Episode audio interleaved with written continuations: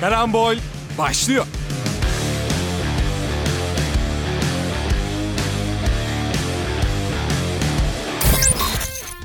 ...96.6 frekansına ve radyobilkent.com'dan bir karambol salısında da herkese merhabalar sevgili dinleyenlerimiz. Mikrofon başında ben Aral Alpas, yanımda sevgili Muhittin Şahin ve Hamza Yıldırım var. Nasılsınız arkadaşlar? İyiyiz Aral, teşekkür ediyoruz. Sen nasılsın? İyiyim ben de, iyiyim. Ee, olabildiğince yoğunluk içinde devam ediyoruz işte. Yalnız çok pardon nasılsın diye sorarken sana sormadım Muhittin ilk benim cevabım. O işi açtık kardeşim. Yok öyle bir şey. o işe geçen hafta mı aşılmıştı o? Ee, geçen haftadan bu haftaya gelene kadar aşıyor diye umuyorum ben. Ben deyim. Bu arada Aralcığım doğum günü kutlu olsun. Birazcık Çok geçti teşekkür ama ederim, çok teşekkür 5 ederim. Kasım Bir anda ama- dur kutlayacaktık. Bir anda ben neyim deyip Aral doğum günü kutlu olsun. Aral doğum günü kutlu olsun. Çok teşekkür Abi ederim. Aral doğum günü kutlu olsun. Çok teşekkürler. Nice karambollü günü yılların olsun inşallah. Amin, Nice amin. karambollü yılları olmasın mezuniyetini geciktirmiş demektir bu. İyi de Nice karambolleri olsun diye. karambol olmasın. Devam edecektir. Karambol Göreceğiz. devam etsin. Hayır, mezun olsa bile karambol devam etsin ki o da karambolle Benim bedenim Birlikte- toprak olduğunda bile karambol devam edecek. Senin naçiz bedenin toprak olsa bile. Yok öyle bir şey. Karambol. Ve bu arada ben Bu bir arada şey evet. söylemek istiyorum. Bugün 7 Kasım. Sevgili ablacığımın doğum günü. Buradan ona çok sevdiğimi ve gerçekten de tekrardan doğum gününü kutluyorum. Hamza'nın Kendisine iyi kesinlikle baksın. İsmini bizimle paylaşmadı ablasının doğum gününü Büşra. biz de kutluyoruz. Büşra abla doğum gününüz kutlu olsun. Bizim için de abla mı bizden de büyük mü abla? Büyük tabii. Tamam Büşra abla doğum günün kutlu olsun o zaman. Ee, ben de bir tarih kutlayayım o zaman. Dün biliyorsunuz 6 Kasım'da Fenerbahçe'nin Galatasaray'ı 6-0 mağlubiyetinin üzerinden tam 21 yıl geçti. Ee, 5 Kasım aynı zamanda Ali Rıza Sergen Yalçın'ın da doğum günü. Buradan Sergen Hoca'nın da doğum gününü Bu arada. Sergen Hoca Ki evet Sergen Hoca demişken lütfen devam et. 72'liymiş. Ha, ben onu... 52 yaşındaymış. bu, da, bu, bu, bu 72 değilse 51 yaşında oluyor. 52'ye giriyor abi. Evet 2'ye giriyor artık. 52 yaşında. Ben de sen Hocam. bunu dediğin zaman yani bugün konuşacağımız konulara bağlayacağını zaten ba- bazı şey bağlayacağını düşünmüştüm. Ancak e, sevgili dinleyenlerimiz merak ediyordur artık zaten diye düşünüyorum. E, doğum 4 Kasım kimin doğum günü? 4 Ener Valencia'nın doğum gün e, bu hafta karambolde doğum günlerinin yanı sıra geçtiğimiz günde ve gel- gelecek günlerde kimlerin doğduğunu yanı sıra e, Fenerbahçe Trabzonspor derbisini konuşacağız. E, Beşiktaş'ın Antalya Spor maçı fiyaskosunu konuşacağız. E, Beşiktaş'ta başkanlık seçimleri yaklaşıyor. Adaylar ya da daha doğrusu kimin aday olup olmayacağı şekil almaya başlamış durumda. Bunun hakkında bahsedeceğiz. Ee, bu hafta aynı şekilde Avrupa maçları bizi bekliyor. Sonunda Şampiyonlar Ligi geri dönüş yapıyor. Ee, aynı şekilde Konferans Ligi de tabii ki de. Ee, temsilcilerimizi zorlu maçlar bekliyor bu hafta. Ee, şüphesiz en zorlanacak takım da bu hafta Beşiktaş gibi gözüküyor. Birçok haftadır olduğu gibi. Birçok haftadır olduğu gibi gerçekten. Ee, ve genel olarak Avrupa'da da futbol gündemimiz birazcık var yani. Önemli Evet. maçlar oynandı, zevkli maçlar oynandı. Bunların hepsi hakkında konuşmayı düşünüyoruz. Ee, Sergen Yalçın demişken isterseniz Beşiktaş'ta yönetim konusuna hemen girip aradan çıkartalım. Çünkü zaten çok konuşulacak bir şey yok. Şu anki Beşiktaş'ın başkanı Ahmet Nur Çebi bugün yaptığı basın toplantısında aday olmayacağını açıkladı. Evet. Ki Ee, bültenimizde de yer alıyordu haberi. Ha, evet, aynı şekilde evet senin sunduğun bültende. Gün içinde birçok arkadaşım. En son sen sondun belirtelim saat 19'da falan. Yok, e, ve bununla birlikte yeni gelecek başkan adaylarının da çoğunun teknik direktör listesinin en başında Sergen Yalçın'ın adının olduğu geçiyor. Evet. Sergen Yalçın da yakın zamanda Tümer Metin'e hani ben bu takımla bile kolay kolay yenilmem dediği bilgisi veriliyordu medyada. E, şu anda hani aday olacaklardan zaten Hasan Arat belli. Ee, Serdar Adalı henüz adaylığını açıklamadı. Herhangi birinin listesinden de olmayacağını belirtti. Yani adaylık konusunda Evet. birinin listesine bulunmayacağını, aday olursa kendiliğinden aday olacağını belirtti. Ee, yani durumlar bu şekilde gözüküyor. Emre Koca da abi de var zaten. Hani Sergen Yalçın'a Beşiktaş'a dönecek gibi gözüküyor büyük ölçüde. Ki Koca Dağ da Sergen Yalçın'la Evet, anlaştığını evet. söylemişti. Hasan Arat da aynı şekilde ama Hasan Arat'ın yani son zamanlarda hem Twitter'da hem de medyada yazıldığı üzerine sadece Sergen Yalçın'la görüşmediğini, diğer yabancı teknik direktörlerle de konuştuğunu yazdılar aslında. Hatta ben bir tane yazı gördüm. Ne kadar doğru bilmiyorum ama Conte ile görüşün hakkında bilgi gördüm de ne kadar doğru bilmiyorum. Muhtemelen şey Conte sence kimi getirelim? Sergen iyidir ya. Conte'ye de zorla dörtlü savunma oynatır bu ülke ya. Öyle demeyin. Oynatabilir. Oynatır. Ee, ben ben kendim bildim bileli Beşiktaş'taki her başkanlık seçimi döneminde bir Serdar Adalı adı geçiyor. Hiç aday olmadı sanırım. Bir Yıldırım Demirören'in karşısında aday olmuş muydu? Yine olmamıştı sanırım ya. Onun yönetiminde yer alıyordu. Onun yönetiminde vardı diye.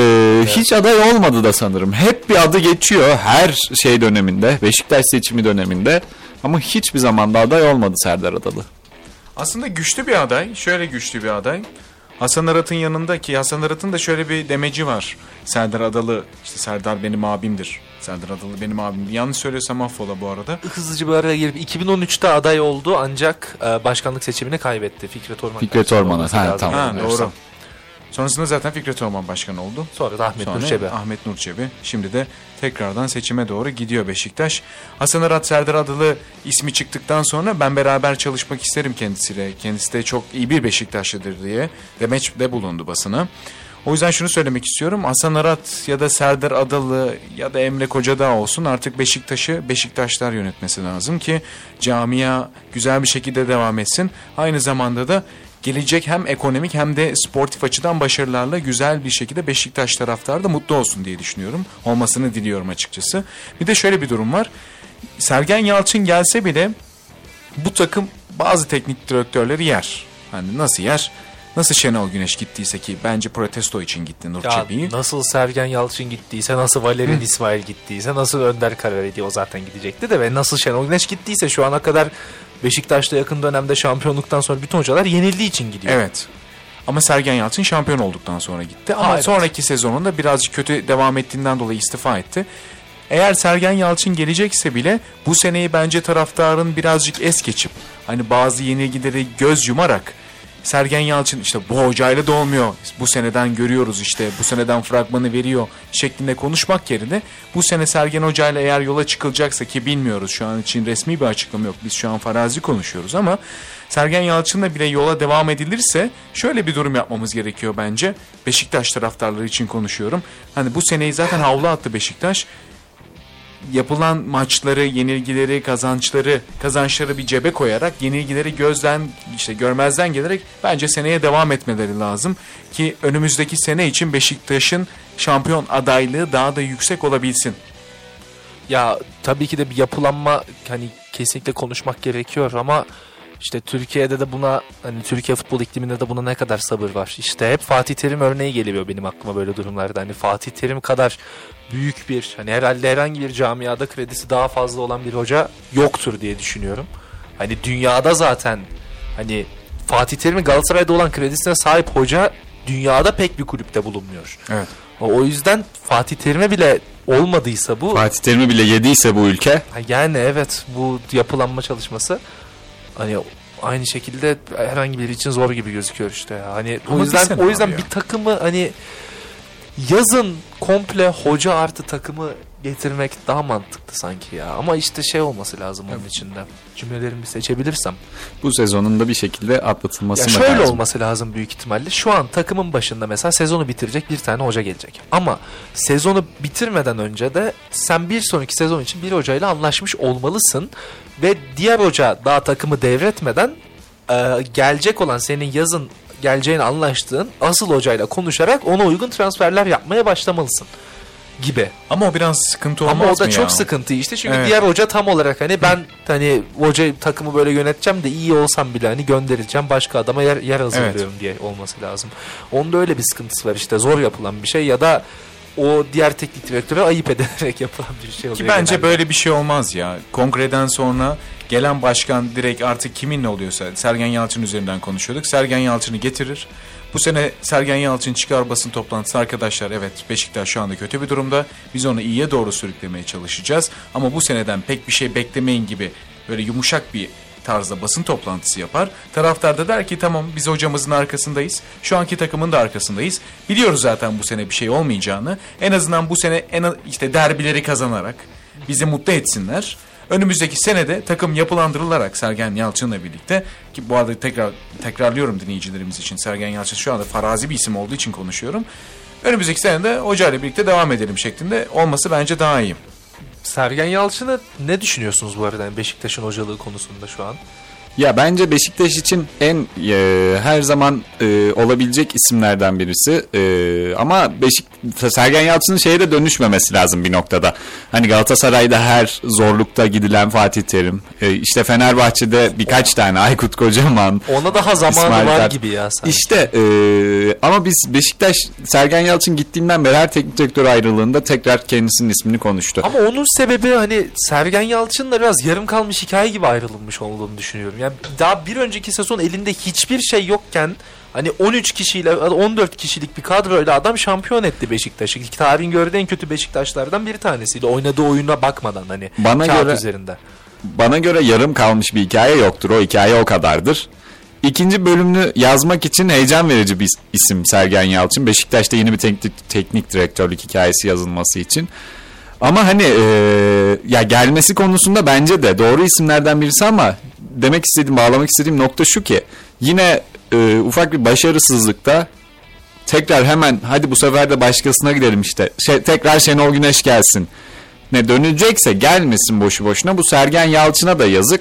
Beşiktaş'a da yazık. Beşiktaş taraftarının kaybettiği zamana da yazık.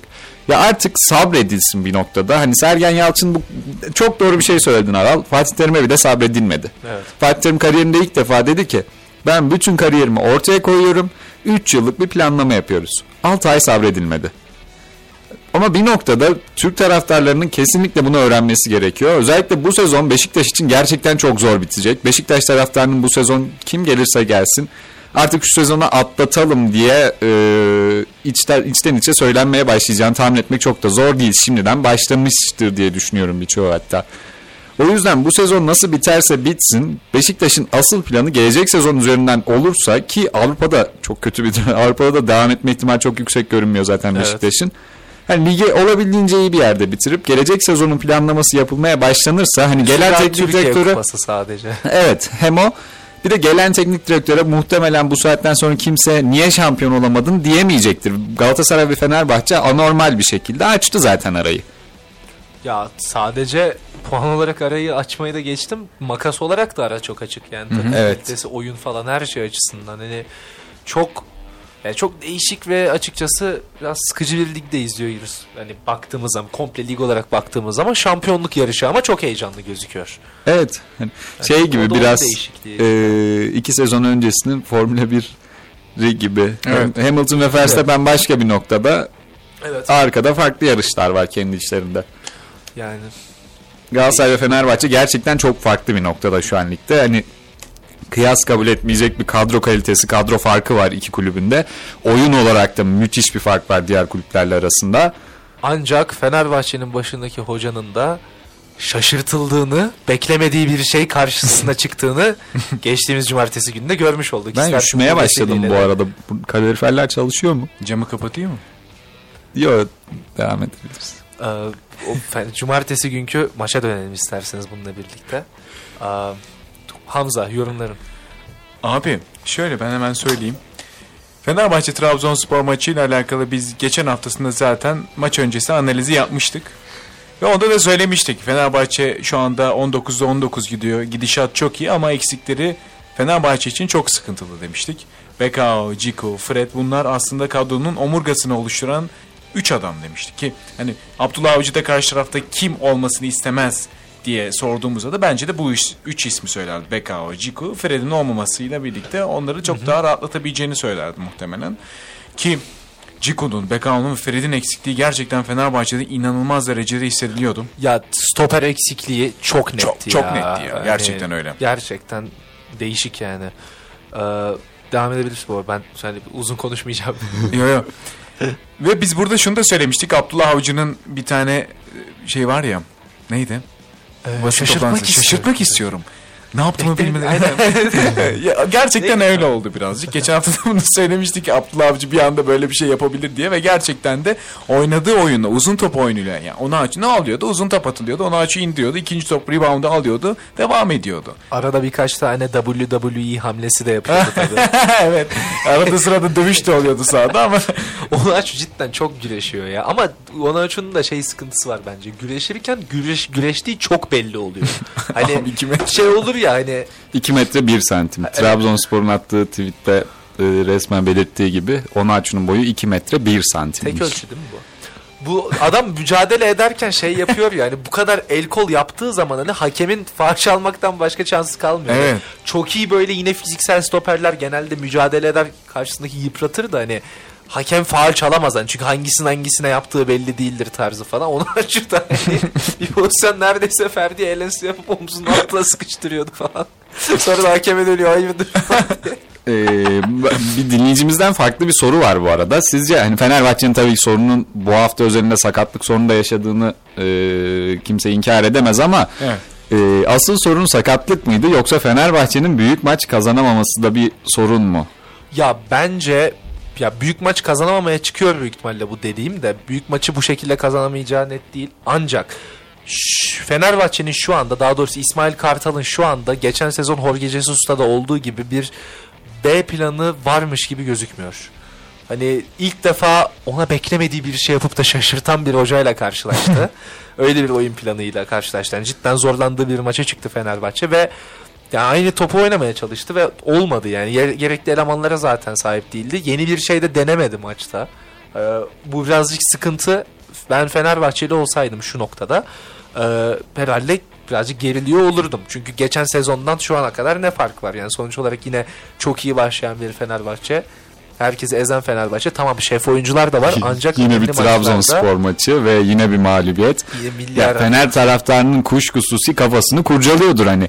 Ya yine mi başa dönüyoruz? Yine mi aynı şey olacak hani? Her sene bir önceki sezondan daha iyi başlıyor Fenerbahçe. Daha uzun süre iyi gidiyor ama bir Trabzonspor mücadelesi ve döngü tekrar başa sarıyor. şunu söylemek isterim. 2-0'daki stadın gerginliğini gördünüz mü? Neredeki? 2-0'daki stadın gerginliğini. Evet. 3-0 olunca zaten Samet ıslıklanmaya başladı. Ya Samet ama O bence çok yanlıştı ya. Samet'in ıslıklanması. Kesinlikle çok yanlış. Samet şey. oyundan çıkarken ama bütün alkışladılar ama oynar ya. abi şöyle bir şey var. Sen oynarken ne kadar şey yaparsan yap, ıslıklarsan yap, ıslıklarsan ıslıkla. Oyundan çıktıktan sonra alkışladığın müddetçe o adamın bir psikolojisi var. Ki 5 tane ana stoper içerisinden Samet'i İsmail Kartal son sıraya koymuş. Ama Osterwolde ile birlikte oynarken Samet bir anda defansın hani lideri. Defansın liderine yaptığın herhangi bir protestoda gider. Ki Samet de zaten bu kadar büyük bir takımın büyük maçlarında da liderlik yapabilecek potansiyeli gösteremedi açıkçası. Ya, Ya ben Samet'te de sosyal medyada hani anti Hakan Çalhanoğlu yakıştırması yapıldığını gördüm. Milli takımda oynuyor, kulüpte oynayamıyor falan filan diye. ya bence Samet bu hafta sonunun birazcık günah keçisi oldu. Hani tamam iyi bir performans sergilemedi tabii ki ama tek sorun Samet miydi? Asla değildi. Fenerbahçe İsmail Kartal'ın açıklamalarının tersine iyi bir oyun oynam, baskın bir oyun oynamadı. Kesinlikle. Trabzonspor'un uzun top oynadığını söylüyor İsmail Kartal. Trabzonspor'un Fenerbahçe'den daha fazla attığı uzun top sayısı çok azdı. Tam rakamı hatırlamıyorum şu an ama çok büyük bir fark yoktu iki takım arasında. Hani e, Ama İsmail Trabzon hani Kartal o, onunla başladı maça. Fenerbahçe maçın başına o kadar uzun top atmıyordu falan. Ama şöyle bir şey var. Sen şimdi bu arasındaki farkı söylüyorsun da Beş, ay, Fenerbahçe'nin şu an farazi konuşuyorum tam istatistikler önümde değil kusura bakmayın. 200 pas yaptıysa 200 pasın eğer 20'si uzun topsa ama Trabzon'un 70 pasından 17'si 18 uzun top attığından dolayı aslında uzun top oyunu oynadılar diyorlar. Ama hani Fenerbahçe 19'da 19 yapmış bir takım. Trabzonspor hiç iyi bir dönemden geçmiyor. Evet. Bir de içten içe Abdullah Avcı'nın rakibi şaşırtma isteği var. Hani ne yapmasını bekliyordun ki? Yani benim asıl değinmek istediğim nokta İsmail Kartal'ın ben maç sonu anal- analizlerini de hiç doğru bulmadım, yerinde bulmadım. Asıl büyük sıkıntı, asıl kafa karıştırıcı şey bu olmalı Fenerbahçe taraftarında. İsmail Kartal ya şey gibi muhtemelen şey düşüncesi açıklamaları ona çıkıyordu ki yani biz her şeyi doğru yaptık ama olmadı. Bu arada Fenerbahçe olarak- her çok özür dilerim. Fenerbahçe her şeyi doğru yapmadı. Buyur Alar. Evet evet hemen Hamza'nın dediği istatistiği vermek istedim. Fenerbahçe ot- 39 uzun top oynamış 19 isabetli. Trabzonspor 62 oynamış 24 isabetli. E, ama Toplamda pas Toplamda pas e, hemen söylüyorum. İsabetli. Fenerbahçe 491'e ilk 415 isabet bulmuş. Trabzonspor 268'e 194. Çok az. Yani zaten topu bıraktı Fener'e yani. Evet tabii. Ee, Sadece uzun top oynadı. bence de dediğim gibi hani Fenerbahçe nasıl endişelenmesi gereken şey İsmail Kartal'ın açıklamaları ve genel olarak bir B planı olmaması ve hani yeterli de daha doğrusu istediği şeyleri yapabilmiş falan filan gibi de görmesi hani bu takıma. Ee, bu kesinlikle bence kötü bir Fenerbahçe izledik biz. Benim Fenerbahçe adına sahada beğendiğim tek isim Ferdi'ydi ki Ferdi de çok iyiydi bence Ferdi onu da söylemek lazım. Cidden çok iyiydi. Ee, Ceko ceplendi. Ceplendi bence Ciku tamamen Ryan Bania tarafından. Ee, hiçbir şey yapamadı bence. Ee, hani şaşırdım açıkçası ben bu kadar ceplenmesine. Ama çok da top gelmedi ya sanki ona. Ben naçizane. Ceko'ya. ya s- oynamaya çalış ya Fener şey Trabzonspor savunması o ceza sahasını fazla kalabalık tutup çok iyi sıkışıyordu.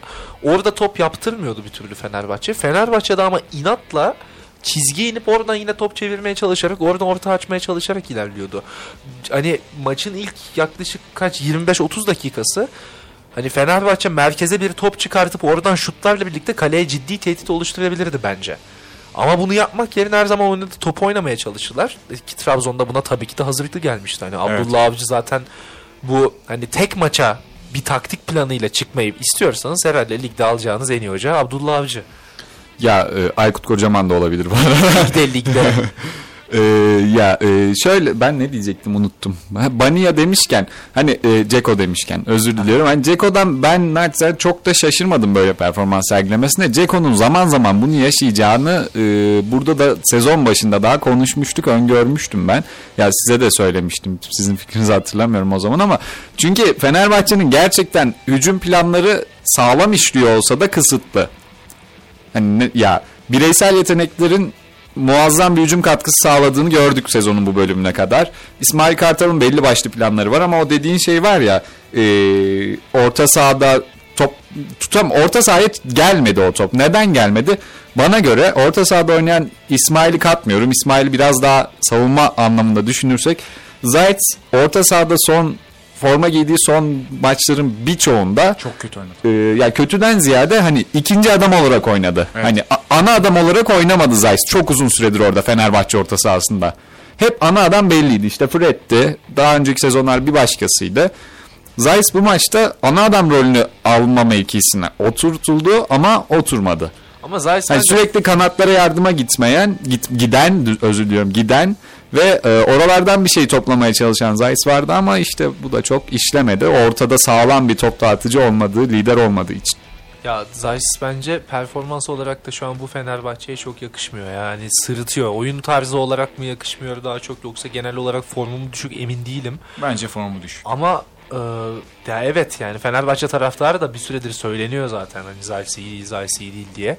E, Beşiktaş olması kötüydü. varmış. Samet konusuna dönmek gerekirse ben bu arada Samet'i 3 golle de hatalı buluyorum. Ya ilk goldeki hatası Samet'in çok yavaş olması. Evet. Bence de benim gerçekten Yetişemiyor. Edin Vişka hani kaç 36-37 yaşında rahat bir şekilde geçtiği zaman hani inanamadım gerçekten bu kadar rahat geçildiğine Samet'in orada. Samet de koşarken tam şey gibi gözüküyordu. Şu tane sosyal medyada koşarken kameraya bakıp sırıtan falan adamlar böyle ağır Sakallı. falan böyle aynen tam o tarz koşuyordu. Ee, Onaçu'nun ilk golünde zaten hani pardon Onaçu'nun golünde demen lazım. Onaçu'nun hani e, Sayılan tek golü. Sayılan tek golünde de hani Osterwolde'nin bir stoper olmamasıyla ve genel olarak Evet. defansif farkındalığı zayıf olduğu için o pozisyonda 2 metrelik bir adamın varlığını unuttuğunu görüyoruz penaltı noktası civarında. Ki Österwold yani. bölümünde geçen hafta uzun uzun hani değindiğimizi hatırlıyorum. Österwold Twente maçında da sezon başında stoper oynamıştı. Yine aynı hatırlatmayı yapmıştık geçen hafta. Bu tip aksamaları yaşayacağı fazlasıyla öngörülebilir bir şeydi. Abdullah Avcı da öngörüp ona göre planını hazırlamış. Onaçu demişken bu arada bir dinleyicimiz de bize bir mesaj göndermiş.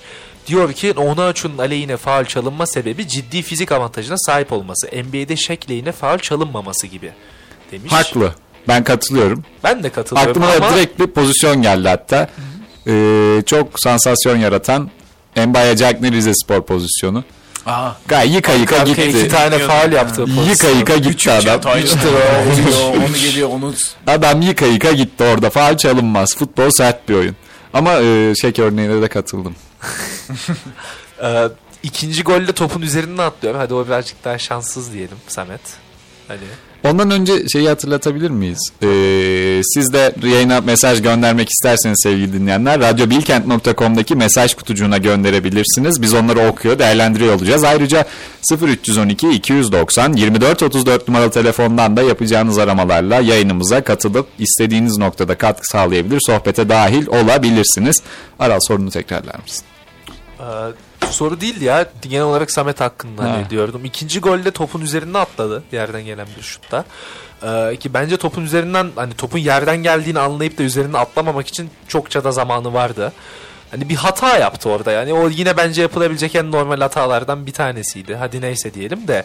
ikinci golden sonra hani televizyon ekranına yakından Samet'i yansıttılar. Samet ağlayacak gibi gözüküyordu tamam mı? Hani ben maçı babamla izlerken dedim ki Samet ağlayacak gibi gözüküyor yani hiç iyi gözükmüyor dedim.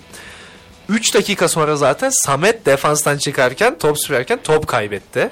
Trabzonspor oradan hemen geldi. Üçüncü golü attı. Evet. Ondan sonra Samet yemin ederim ağlıyordu. Hani gözü falan dolmuştu bence. İsmail Kartal bunun üzerine 20 dakika daha oyunda tuttu Samet'i. Ve ondan sonra oyundan çıktığı zaman da Samet hani zaten yani psikolojik olarak çok kötü. Direkt soyunma odasına gitti. Hani neden bu kadar ısrar etti Samet'i oyunda tutmaya anlamış değilim. Ki ben. Yani bu arada- Mental olarak orada olmadığı çok belliydi ne yazık ki ki olabilir. Hani zor maç, kritik maç. Samet'in zaten geçen sezondan beri hani Fenerbahçe formasıyla sık sık hata yaptığını biliyoruz.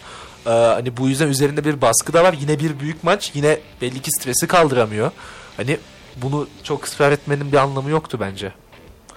Ben sana katılıyorum. Aynı zamanda ben bir şey değinecektim. Yani senin dediğin Samet olayına değinecektim. İsmail Kartal 70 yanlış hatırlamıyorsam 70 ya da 72. dakikada ilk değişikliğini yaptı. O değişikliğini yapana kadar Trabzonspor yani Abdullah Avcı 3 tane oyuncu değiştirmişti. Hani belki 70. dakikaya sahada bulunan takımın ilk gol atmasıyla birlikte acaba daha iyi bir reaksiyon verip daha da işte ikiyi bulabilir miyiz diye düşünürken zaten İsmail orada kırmızı kart aldı ikinci kız sarı karttan. Ki ondan sonra değişiklikler yani işte Batu Şahin geldi. Ceko ile birlikte ikili forvet oynadılar. Ondan sonra İsmail Kartal'ın kırmızı kartıyla Ceko çıktı. 4-4-2 oynarken İsmail 4 İsmail Kartal'ın kırmızı Hayır, Pardon. Hay. İsmail Yüksek. Hay. İsmail, ha, İsmail Yüksek. Eagle değil, hayır. Eagle değil hay. Onun da çıkmasıyla birlikte Ceko da çıktı. Ki ben şunu söylemek istiyorum. Trabzonspor'dan bir oyuncu söyleyeceğim. Yok transfer söylentisi değil. Sağda olan bir oyuncu Berat inanılmaz iyiydi ya. Berat, Berat Ayber. bayağı. Berat müthiş oynadı ya. Berat'ın şeyin Golü de müthişti. Golü, golü, Aa, atıp, evet. golü atıp dizi üzerinde kayarak sevmiş eski sevgilisi de bir Fenerbahçe taraftarı maçı izliyormuş. Kendisi Yani şey yazmış. atmış herhalde yanlış, tar- yanlış tarafa şans getiriyorum diye. Abi düşünsene. Gerçekten düşünsene şöyle bir şey olduğunu. Herhalde Max Karizma. Biz bunu düşünürken o zaman sevgili dinleyicilerimiz de düşüne dursun. Biz o sırada kısa bir araya gidelim. Hemen döneceğiz. Hemen döneceğiz. Karambol devam ediyor. Evet karambole kaldığımız yerden devam ediyoruz. Hatta bir dinleyicimiz var hemen kendisiyle konuşalım. Alo merhaba. Merhabalar, iyi yayınlar dilerim. Teşekkür ederiz. Kimle görüşüyoruz acaba? Kendinizi biraz tanıtabilir misiniz? Tabii ki elbette. Ben Berke, programımıza İzmir'den bağlanıyorum. Buradan da bütün İzmirli dinleyicilere selam gönderiyorum. Biz de selamlarımızı iletelim. İzmir'den bağlanıyorsunuz programımıza. Teşekkür de edelim bir yandan. Ee, Berke Bey programımıza hangi noktada katkı sağlamak istersiniz? Ne konuşmak istersiniz? Yani şimdi şöyle söyleyeyim, benim aslında ilgi alanım basketbol. O yüzden sosyal medyada bir içerik editörlüğü yapıyorum. Lakin benim değinmek istediğim konu sizin de bugün ilk tartıştığınız konu olan Fenerbahçe-Trabzon maçıyla ilgili birkaç sorum yahut sizin birkaç fikrinizi almak istiyorum. Tabii, Uygunsa. tabii ki. Şimdi oradaki size dahil toplam 3 değerli hocamız var. Estağfurullah. Estağfurullah. soruyorum. Abi Fred'in tek alternatifi Mihail Zayks mi? Bu birincisi. İkincisi madem orta sahada Fred yok. Fred çıkınca Fener orta sahası çöküyorsa İrfan'ı orta sahaya alıp Ryan Kent'i sağ kanatta oynatamaz mıydı? Ee, bir diğer konu İsmail Kartal'ın değişikliklerde çok geç kalması. Yani ikinci yarının hemen başına iki tane hızlı gol yedi. Toplam skor 3-0 oldu. Ama en erken değişikliği 70-75 arasında yaptı. Bence Evet. reaksiyon veremediğini düşünüyorum ben ve Livakovic böyle devam mı eder yoksa alışma sürecinde mi? Livakovic de bu hataları yapacaksa, böyle oynayacaksa Fenerbahçe niye 6'yı gönderdi? Diyorum ve sözü size böyle. Güzel sorular. Ee, siz de istediğiniz soruyu cevaplayın. öyle konuşalım o zaman olur mu?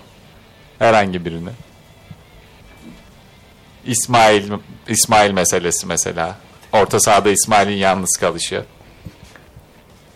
Yani İsmail bana kalırsa İsmail hani son zamanlarda yükselen bir form grafiği var. Milli takımda da zaten e, iyi oynadı lakin e, Torreira mesela özellikle Galatasaray'dan Torreira'ya çok kıyaslama yaptılar. Bence İsmail evet iyi performans gösterse de hala nasıl derler 40 fırın ekmek yemesi gerektiğini düşünüyorum. Evet, Katılıyorum. E, İrfan İsmail'in yanında oynasa Trabzonspor maçı farklı mı olurdu? Ya en azından İrfan İrfan'ı orta sahaya çekebilirdi. Çünkü Zayt yani güvenilir bir bana göre güvenilir bir ayak değil. Ee, yani maç temposu elbette vardı. Forma elbette vardı ama formda İrfan'ı oynasaydı orta sahada daha etkili olabilir ve Fenerbahçe'nin yedek kulübesinde Rankent gibi bir oyuncu var. Hani onu kullanabilirdi. Her iki kanatta da oynayabilir. Ters ayağı da etkili bir oyuncu. Ee, yararlanabilirdi diye düşünüyorum. Yahut Batshuayi daha erken sokup Şimanski'yi çıkarabilirdi. Çünkü maçta pek fazla varlık gösteremedi Şimanski. En azından e, Onaçu çıktıktan sonra Fenerbahçe e, bir nebze daha etkili olabilirdi diye düşünüyorum. Şimanski'yi çıkarıp Batshuayi daha erken alsaydı. Evet kesinlikle katılıyorum. Ee, İrfan'ın da orta sahaya orta sahada da zaman zaman değerlendirilmesi gerektiğine ben de inanıyorum sizin gibi. Ee, İrfan'ı biraz unuttu gibi Fenerbahçe. Orta sahada kullanmayı unuttu gibi daha doğrusu. Ee, Berke Bey biz sorularınız üzerine konuşmaya devam edeceğiz. İzmir'den aradığını söylemiştiniz bizi. Evet. Dolu, hediyelerimizin birçoğu Ankara'da olduğu için size kullanabileceğiniz indirim kuponu verebilirim. Bet1'den %10'luk bir indirim kuponu. Çok müteşekkir olurum. Gerçekten çok teşekkür ederim bu anlamlı hediyeniz için. Biz teşekkür ederiz bağlandığınız için. İzmir'e de tekrardan selamlarımızı iletelim. Çok teşekkürler. ben teşekkür ederim. İyi yayınlar dilerim. Teşekkürler. Teşekkür ederiz. Evet İzmir'den Berke Bey'in soruları Fenerbahçe ile alakalı. Livakovic konusunda evet Livakovic pek konuşmadık Evet. biz de. Atladık gibi. Livakovic e, bir Ochoa sendromu yaşar mı Fenerbahçe Livakovic? Abi ben o soru hakkında hemen cevaplamı cevaplı. Bu arada 3 soru da gayet iyi. Öncelikle dinleyicimize teşekkür ediyoruz o 3 soru için. Evet. Livakovic hakkında hemen hemen soruyu yanıtlamak isterim. Ya aslında Fenerbahçe ne kadar 19'da 19 yapsa bile aslında çıktığı en zor maçlardan bir tanesi Trabzon Trabzon maçıydı. Trabzon maçı. Trabzon orada da ufak bir ufak bir subliminal, subliminal mesaj Fenerbahçe için Trabzon. Ya ilk defa bu, bu kadar bitirici bir Onaçu ile oynadı ki Onaçu da gerçekten çok etkili bir forvet. Süper Lig açısından söylüyorum. Süper Lig açısından gerçekten tam Süper Lig topçularından bir tanesi. Hem kafa topu hem de ayaklarını da iyi kullanan bir futbolcu. Önceki maçlarını izlediğimizde Aral'la birlikte biz bu yorumu yapmıştık ki bu maçlarda da göreceğimizi ümit ediyoruz. Livakovic yani evet gerçekten bazı pozisyonları çıkarması gerekiyordu. Eğer böyle devam ederse Fenerbahçe taraftarı hemen şunu diyebilir ki bence haklılar Altay'ı niye sattık? Altay da hem kurtarıyordu hem de bunları yiyordu. Berke Bey de bunu söyledi Evet. yani madem böyle olacaktı 6 ay kalsaydı. Evet. Ki 6 ay yerli sınırında da Ama şimdi Livakovic'in kapasitesini biliyoruz. Çok iyi bir kaleci olduğunu biliyoruz. O yüzden Livakovic'in bu bir testti.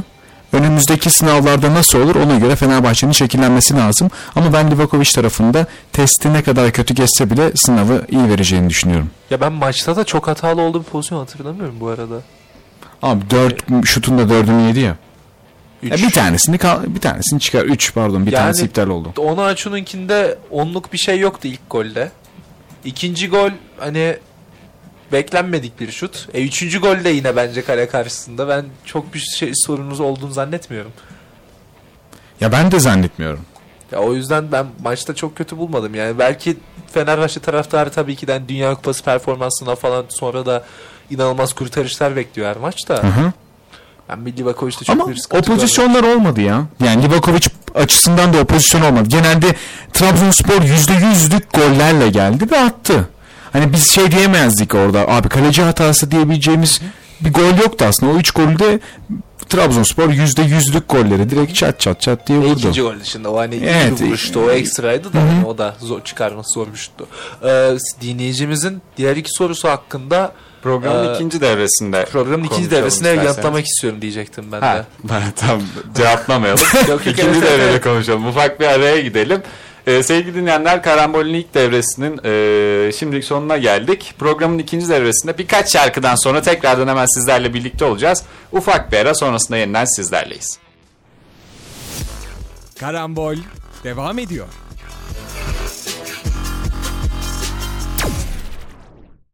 Karambol'ün ikinci devresinde sizlerle birlikteyiz. İlk devrede neler konuştuk hemen söyleyelim. Beşiktaş'ın yönetim tarafındaki sıkıntısını ve gelecek kurulda acaba kim seçilecek ve teknik, ilerideki teknik direktör kim olur diye konuştuk. Allah! Bir dakika. düşüyor az.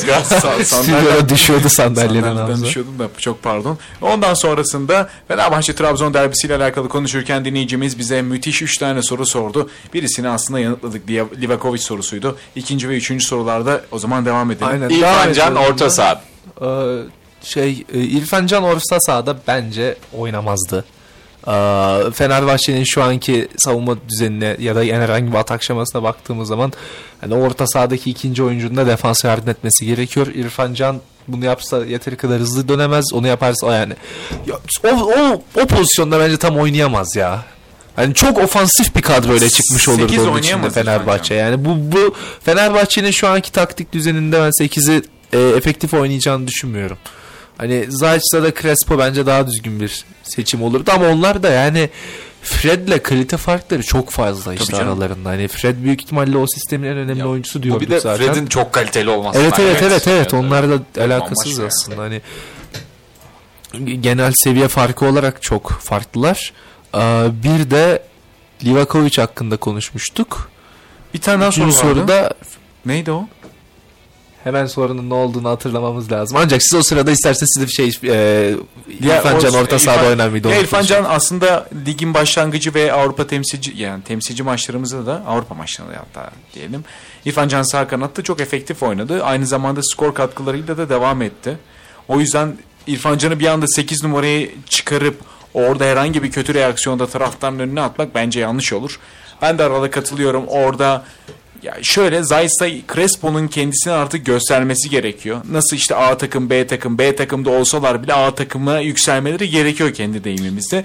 Ki ben Crespo'yu da çok beğeniyorum. Şöyle Jorge Jesus zamanında Crespo inanılmaz iyi işler yaptı ki Galatasaray maçında da bundan geçtiğimiz Fenerbahçe deplasmanda 2-1 kazandı. Hatta ikinci golü de Crespo'nun attığı golle birlikte kazanmıştı. Crespo'nun o zamanki performansı Fenerbahçe taraftarı için de inanılmazdı. Eğer o inanılmaz performansını gösterirse Fred'e bir şey olduğu zaman Crespo'nun yeri tam teşekkürlü hazır olmuş olabilir. Sadece Crespo için değil Zayt da kendisini göstermesi gerekiyor. Bu arada üçüncü soruyu hatırladım. Ben hatırladım diye yalan söyleyecektim. Aral hatırladı. Ee, şey İsmail Kartal oyuna müdahale etmekte gecikti mi? Ha, onun aslında Beni, beni kandırdı. Aral ya. Ekrana bir baksana ne olmuş dedi. Soruyu söyledi. ben arıyorum ne var normal işte ekran. Mikrofonuna uzak bir şekilde Muhittin bana şey dedi de dur bak sen hatırladın ama ben çalacağım ben hatırlamışım gibi söyleyeceğim diyeceğim yayında. Yapamadık. İsmail Kartal'ın müdahale... zaman da çalmayı öğreten Gazi Osman Paşa'daki çocukluk arkadaşlarıma da selamlarımı iletiyorum. Neyi çalmayı? Kalp. Ee, İsmail Kartal'ın zaten müdahalelerin geciktiğini söylemiştik. Hani ilk yarıda çok üzerinde durmadık da e, Samet değişikliğini Hamza sen belirtmiştin. İşte kırmızı karttan daha sonra hani ta şey yaptı. Ben işte Samet'i bence çoktan oyun, oyundan çıkarması gerektiğini zaten stopersizlikten sıkıntı çektiğini ve yani All-Star volleyle falan da bu işin olmayacağı belliydi. Ee, müdahale etmek de kesinlikle geç kaldı. Sadece 3-0 geriye düşmedi de hani beklerken 3-0 geriye düşmenin üzerinden de Fenerbahçe'den yaklaşık kaç yarım saati falan kaldı oyunda İsmail Kartal değişikliklere başladığı zaman. Ee, hani Abdullah Avcı bu galibiyetle birlikte bu arada şunu da söylemek lazım. 97 mi 98 mi beni düzeltin. Abi onu not almıştık hemen söyleyelim. 20 kaç? 26 yıl sonra. 26 yıldır e, Kadıköy'de kazanamayan Trabzonspor bu vesileyle Abdullah Avcı yardımıyla da kazanmış oldu Kadıköy'de. Ali Koç'un Ali Koç döneminde Fenerbahçe'nin bir Kadıköy e, serisi daha sonlanmış oldu. E, bu arada hatta bir dinleyicimiz daha var. Hemen tekrar kendisiyle konuşalım. Alo merhaba. Alo, merhabalar. Kiminle görüşüyoruz efendim? Teşekkürler. İsmim Soykan, İstanbul Güngören'den ka- katılıyorum yayınınıza. Soykan Bey hoş geldiniz. Geçtiğimiz haftalarda da bağlanmıştınız. Tekrardan hoş geldiniz Karambol'e. Hoş bulduk, teşekkür ederim. Ne söylemek istersiniz bizlere, dinleyenlere Soykan Bey? Benim bir sorum olacak. Ee, hakemlerle alakalı bir soru. Eyvah eyvah. Ee, şöyle, Şimdi hakemlerin Türkiye Ligi'nde bir standart olmadığı için kimi bazı pozisyonlarda kural kitabında ne yazıyorsa onu harfiyen uygularken kimileri de e, bazı pozisyonlarda inisiyatif kullanabiliyor. Atıyorum özellikle bu faul pozisyonlarında itme çekme ikili mücadelelerde özellikle her hak- hakemin e, farklı bir anlayışı, farklı bir inisiyatifi oluyor. Şimdi geçtiğimiz haftaki Trabzonspor Fenerbahçe maçında onu Onuachu ile İsmail Yüksek arasında yaşanan pozisyona mesela faul çalındı. O maçtan bir gün sonra pazar günü Newcastle Arsenal maçında eğer hatırlarsanız Newcastle'ın atmış olduğu golde çizgi üzerinde Arsenal'ın defans oyuncusuna çok net bir itme vardı. Onu da ona gitmeye de gerek yok bence. Aynı müsabakanın ilerleyen dakikalarında Fenerbahçe'nin ilk penaltısında da yani Tadic'in bir forma çekmesi var. Hani benzer pozisyonlar ama Şöyle e, ben bir Trabzonspor taraftarı olarak şunu söylüyorum. O pozisyonda mesela onu görene kadar ben şu düşüncedeydim net penaltı. Onu gördüğüm halde ben hala da o pozisyon gözümün önünde yani Tadic'in nasıl tuttuğu da gözümün önünde. Ben hala da o pozisyonun penaltı olduğunu düşünüyorum. Çünkü ikili mücadelede bir oyuncu diğerine sırtına dayanmış, öteki hamle yapmaya çalışıyor. Bu itme, çekmeler, tutmalar, özellikle korner pozisyonlarında futbolun her zaman içinde olacak şeyler. Dolayısıyla bunlara benim kanaatim faul çalınmaması yönünde ama sizin de yorumunuzu, kanaatinizi merak ediyorum ki hafta sonu Roma'nın e, evinde oynadığı maçta 1-0'dan 2-1 döndüğü maçta da Lukaku'nun kendisini Evet. e, ma- demarke, markaj altında tutan defans oyuncusu net bir şekilde ittiği görüldüğü halde hakem orada vara bile gitmedi. Avrupa'da standart böyleyken sizce Türkiye'de neden böyle? Sizce böyle mi devam etmeli yoksa hakemler inisiyatif almalı mı? e, izniniz arkadaşlarımın izniyle ben önce cevaplamak istiyorum. Ya bence de bu arada e, sert futbola kesinlikle müsaade edilmeli. Hani e, o pozisyon bence de faul olarak değerlendirilmemeli. Ama bu noktada da ilk so- ilk söylediğiniz şey geliyor işte. Hangi E, pozisyon senin dediğin? e, penaltı pozisyonundaki faul bence ya bence de penaltı olmalı ama işte hakemlerin bir standardı olmadığı için hani birisi veriyor, birisi vermiyor. Adalet terazisi kaymış oluyor. Ya bütün hakemler sert oynatsın. Premier Lig gibi öyle e, her ufak temasa, ufacık temasa faul çalmayan bir lige dönüşelim.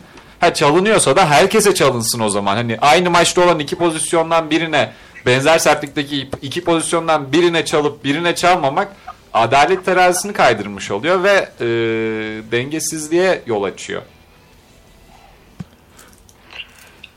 Ben de kesinlikle katılıyorum bu görüşe. O zaman Soykan Bey e, sorularınız üzerine biz konuşmaya devam edelim. E, İstanbul'da olduğunu söylemiştiniz. Evet. E, Berke Bey de İzmir'deydi. Ona da Ankara'daki hediyelerden veremedik. Size de veremiyoruz ama size de indirim kuponu vereceğiz o zaman Bad Beer'den. Tabii. Uygun mudur efendim? Onun dışında bir soru daha sormak istiyorum. Tabii buyurun tabii. Galatasaray'ın özellikle ligde içeride ve dışarıda deplasmanlarda ve içeride de oynadığı oyunun özellikle son yarım saatlik bölümünde e, gerekli bence ben gerekli ben baskıyı oluşturamadığını düşünüyorum. E, karşın rakiplerin fırsatları daha değerlendirmeye müsait bir takımlar denk geldiği zaman atıyorum şu an ligimizde bir Adana Demir veya şu anki Trabzonspor Galatasaray'ın ilk oynadığı Trabzonspor değil de Şu anki. şu anki Trabzonspor e, karşısında daha böyle fırsatları değerlendirebilecek yetenekli ayaklara karşı e, sıkıntı yaşayabileceğini düşünüyorum. Sizce neden Galatasaray e, kendisinden çok daha alt seviyedeki atıyorum hafta sonu mesela Kasımpaşa maçını belki e, 2-1'le geçti ama Kasımpaşa'nın özellikle Mamadou Fal'le e, Evet. yarattığı tehlikeler mevcuttu. Fazlasıyla. Sizce neden e, Galatasaray bu tarz sıkıntılar yaşıyor? Daha doğrusu maçları Fenerbahçe kadar yani kendisinden alt seviyedeki takımlara karşı Fenerbahçe kadar domine edemiyor maçı. Evet bu da çok güzel bir soru. Trabzonspor sorusunu cevapladıktan sonra yavaştan Galatasaray'a da geçip bunu da konuşuruz. Çok teşekkür ediyoruz Soykan Bey. Rica ederim ne demek. İyi akşamlar, iyi dinlemeler diyelim size de o iyi zaman. akşamlar, iyi yayınlar. Teşekkürler. Teşekkür ediyoruz. Evet Trabzonspor Fenerbahçe maçındaki hakemlerle ilgili söylediği kısımdan e, başlayalım isterseniz. Ben cevapladım telefondayken. Sizin de cevaplarınızı merak etmiyor değilim. Ya ben ya pozisyon pozisyon girmek asla istemiyorum. e, bizim ligimizde olan maçlara. Ancak e, yani şu durumda herhangi bir referans noktası olmadığı, herhangi bir tutarlılık olmadığı çok belli. Bu da hem futbolun seyir zevkini düşürüyor hem de her takımın kendisini mağdur hissetmesine ve çoğu koşulda da çoğu durumda da mağdur olmasına sebep oluyor. Ee, yani şu an Trabzon maçından sonra zaten Trabzon Fenerbahçe maçından sonra da e, iki takım da zaten hakemler üzerine açıklamalarda bulundu. TFF'yi falan göre çağırdılar. E, yabancı hakemlerin ligimizde olması gerektiğini yeniden dile getirdiler. Ben de katılıyorum yani bizim şu an yetiştirdiğimiz futbol ikliminde yetiştirdiğimiz hakemler e, hani hakemliklerimi hakemliklerinden mi kaynaklı yoksa genel olarak bizim sistemden mi kaynaklı bilmiyorum ancak e, maça göre pozisyona göre ve genelde taraftara göre bir, bir yerde verdikleri kararı başka yerde vermeyebiliyorlar. Mesela e, baktığımızda e, hani Onaçu'nun sayılmayan golünde İsmail Yüksek'i bir yakasından tutup bitme durumu var. Ve bu kornerde olan durum ki hani kornerde genelde duran toplarda birazcık daha fiziksellik olur. Daha fazla itişme, kakışma, çekme olur. Ki buna da hakemler izin verir genelde. Yani bu orada faal olarak çalınan bir pozisyon. Bundan daha bir gün sonra Beşiktaş Antalya spor maçında ki bu maçı da konuşuruz zamanı geldiği Uçan zaman kısaca. Salih Uçan'ı arkadan net bir şekilde Net itiyor rakip takımın oyuncusu. Top havadayken, top daha yerde değilken hiçbir şekilde topla alakası olmayan bir müdahale, kale ağzında bir müdahale ve e, duran top bile değil. Yani bu kadar fizikselliğin ceza sahası olmaması gereken müdahale. Yani VAR'a gitmiyor bu VAR bile- karar. hiçbir VAR şey bile kesinlikle çağırmıyor. Hani bu kadar tutarsızlığın olduğu bir ligde futbol gelişemez. Ee, bu nasıl çözülecek ben tam olarak emin değilim. Çünkü sorunun kaynağı net değil aslında. Hani çok fazla e, iftira ortada dönüyor şu noktada da tam olarak bir kanıt yok. Belirli belgeler falan filan olsa da kimilerin elinde belgeler olsa da onlar bir türlü açıklanmıyor.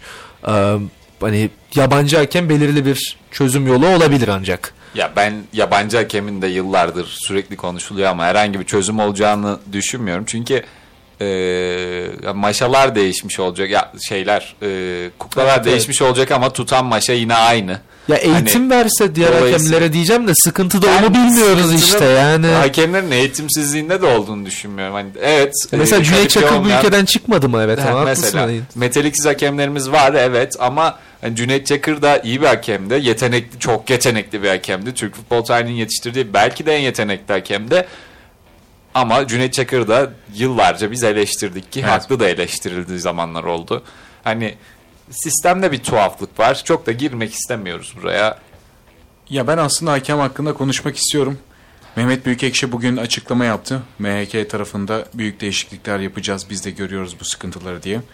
Ya öncelikle eğer bir hakem hatası varsa iki takımın da başkanı konuşmaz. Bir takımın başkanı der ki hani gerçekten çok kötü bir yönetimdi. Bize karşı çok kötü yönetildi denilirdi ama Fenerbahçe başkanı ve Trabzonspor başkanı da iki tarafta hakemden yandı.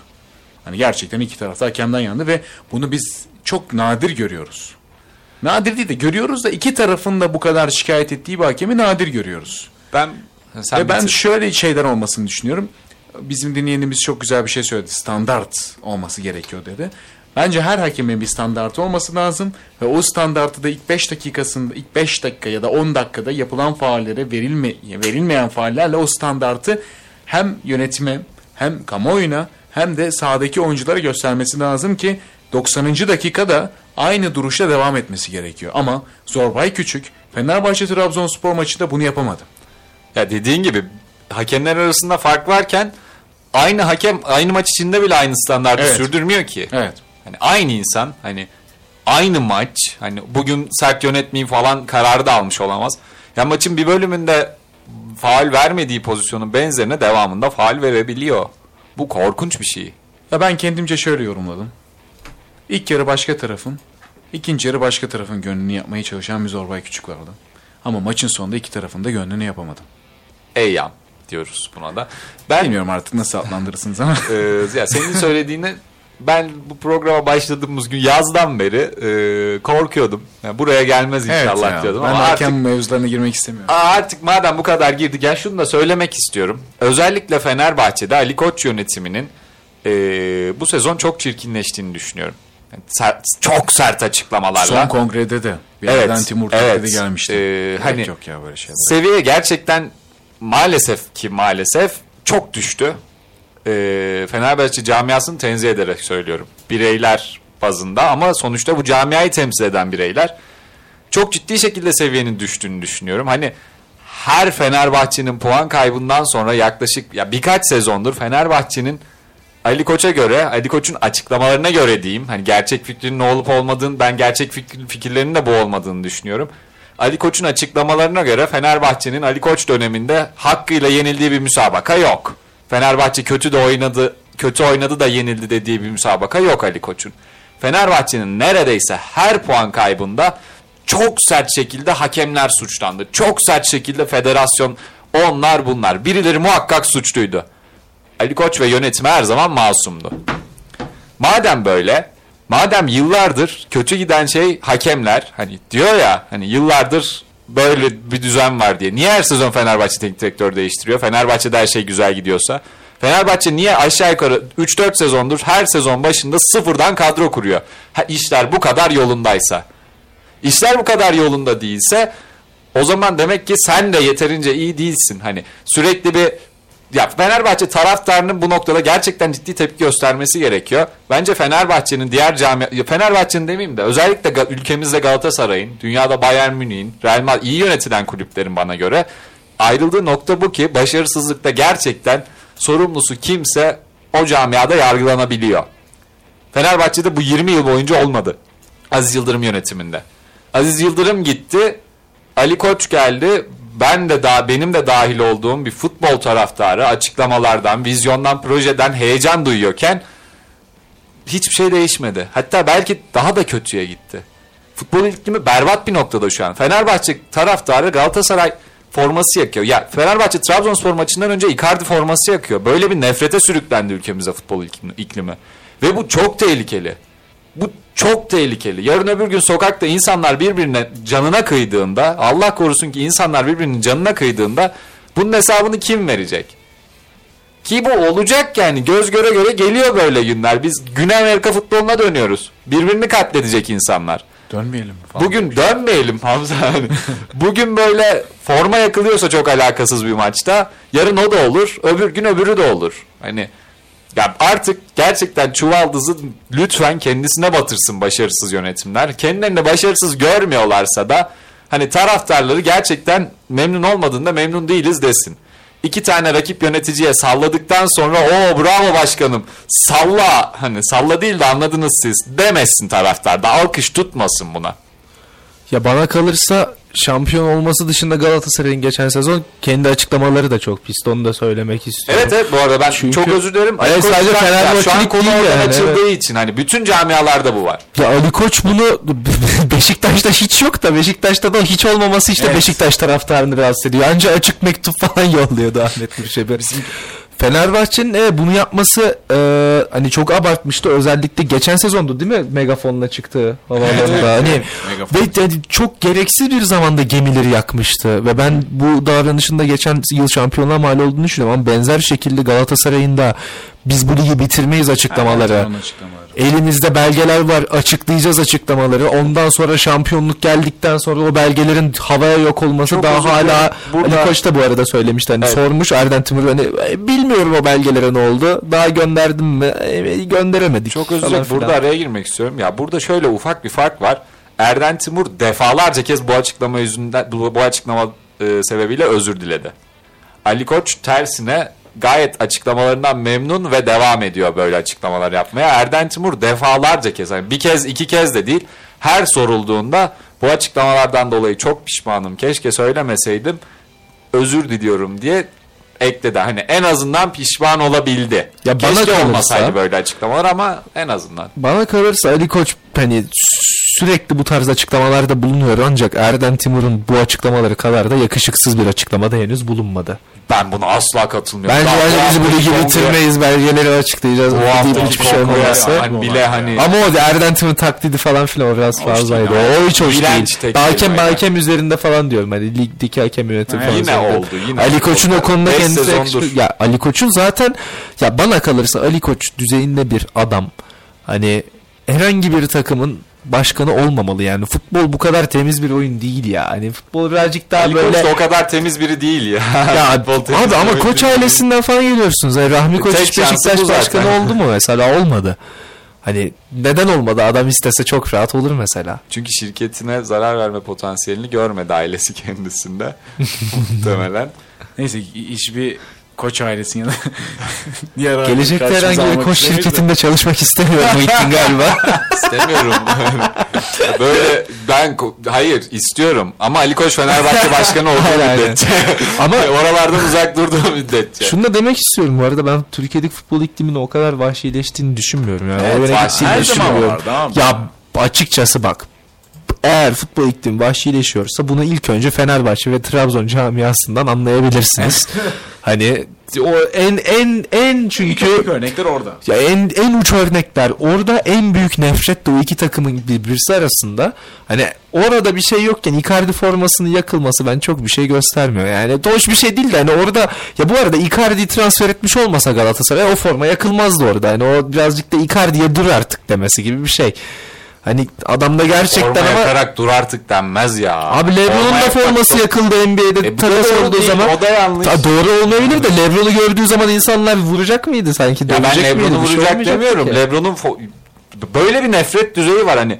Lebron'la hiçbir alak ya hiçbir alakası yokken Icardi'nin o günkü maçta Icardi'nin formasını yakıyorsa birisi böyle bir nefret duyuyorsa yarın öbür gün üstünde Icardi forması gördüğü biriyle bir tartışmaya girerse bu tartışmanın sonu her yere varar varabilir. Ama işte o insanlar sıkıyorsa Silik 12 Drogba formalı birine saldırmaya çalışsın. o bu arada Silikon Drogba forması da yerine Icardi formasına bırakıyor gibi yavaş yavaş. Muhtemelen ya. Yavaştan Gerçekten. Bu arada ya. benim vardı Silikon 2 Drogba forma. Cidden mi? Evet. Uzak durayım senden sana. Sinirlen, sinirlenirsem kaplumbağa taktiği falan uygulayayım. Zaten Muhittin konuşmaya başladı. Bu geçenki basın toplantısında Burak Yılmaz'a başladı. En sonunda şey diyecek zannettim. Hamına da Burak Yılmaz'ın dediği gibi. Burak Yılmaz Mamına da, bu mamına basın da toplantısını falan ya. evet, Evet. Mamına da mamına da diye ilginç bir tabirle bitirdi. aslında orada ne demek istediğini bütün Evet. Türk milleti anladı ama O zaman tabii ki. Ben şunu söyleyeyim. Hemen özet, özetleme yapayım. Tabii ki yönetimlerin bu yakışıksız sözleri Türk futboluna zarar veren sözler. İki tarafın böyle yarışması, üçüncü taraf söylemiyor çünkü üçüncü tarafın yani Beşiktaş tarafında pek böyle şeyler yok. Beşiktaş'ta kesinlikle bir tepki yok. Tepki yok zaten Beşiktaş'ta ama Ahmet Nur Çebi son basın toplantısı son diyemeyelim de işte en son yaptığı basın toplantısında birazcık değindi ama sonrasında bile hani kol kırılır yerin altında kalır dedi. Yen içinde kalır. Yer içinde kalır. Bence de diğer yönetimlerin de bu şekilde devam etmesi gerekiyor. Tabii ki eğer bir haksızlık varsa dile getirilmesi lazım. Ama o haksızlığın üzerine gidip diğer camialara suç atıp ya da taklit yapmak bence yakışıksız bir durum. O yüzden yönetimlerin ve camialarını temsil edecek şekilde devam etmeleri lazım. O yüzden bu yönetim mevzusuna da yavaş yavaş son verelim. Galatasaray Evet. dedik. Soykan Bey'in sorusuna geçelim Evet. isterseniz. Başka bu noktada ekleyeceğiniz bir şey yoksa. Sorusunu mu geçin? Sorusuna. Sorusuna. mı? Ha tamam. Soruyu Sorusunu unuttum. niye soru, soru geçelim üzerinde abi? konuşmuyor muyduk ya? Yok hayır bir soru daha sordu ya Galatasaray'la alakalı. ikinci soru. Tamam tamam. pardon. Ee, soru şuydu ki e, Galatasaray'ın ki çok da güzel bir soru bence. e, özellikle 60-70. dakikalardan sonra rakip kim olursa olsun yaşadığı düşüş ve pozisyon vermeye başlaması Fenerbahçe Fenerbahçe'nin tersine e, o kadar da dominant bir oyun sergileyememesi. Maçın belli bir bölümünden sonra sizce sebebi ne olabilir dedi. Sizin hazırda bir cevabınız yoksa benim var ben gireyim. Buyur. Ee, Benim var gibi de bu- sen buyur. bu açıkçası e, benim de dikkatimi çeken bir şeydi ve sebebi de bence net şekilde Lucas Torreira'nın e, bir insan olması. Hani 90 dakika boyunca iki kişilik oynayamaz. Bu adam 60 dakikayı iki kişilik oynuyor ama gerçekten 50'den 60'tan sonra çok yorulan bir Torreira var. Galatasaray'ın her maçında çok pardon. e, Galatasaray'ın geçen sezondan beri oynadığı her müsabakada Torreira gerçekten ciddi şekilde yoruluyor ve 60-70'ten sonra Torreira'nın artık e, fiziksel olarak kendi işini yapmaya başladığı dakikalardan sonra ekstra işi bırakacak kadar yorulduktan sonra Galatasaray pozisyon vermeye başlıyor. Hani Torreira tek kişilik oynamaya başlıyor o dakikalarda ve Galatasaray ciddi pozisyonlar vermeye başlıyor. Pozisyonlar vermeye başlamasından daha da kötüsü topu ileride kaybettiğinde e, topu geri kazanma süresi de artıyor Galatasaray'ın. Torreira baskısı çünkü azalmış oluyor belli bir süreden sonra. Galatasaray'da da bu yüzden işte Okan Buruk e, bağıra çağıra bir sağlam bir orta saha istemişti ama Endombele şu ana kadar bekleneni asla veremedi.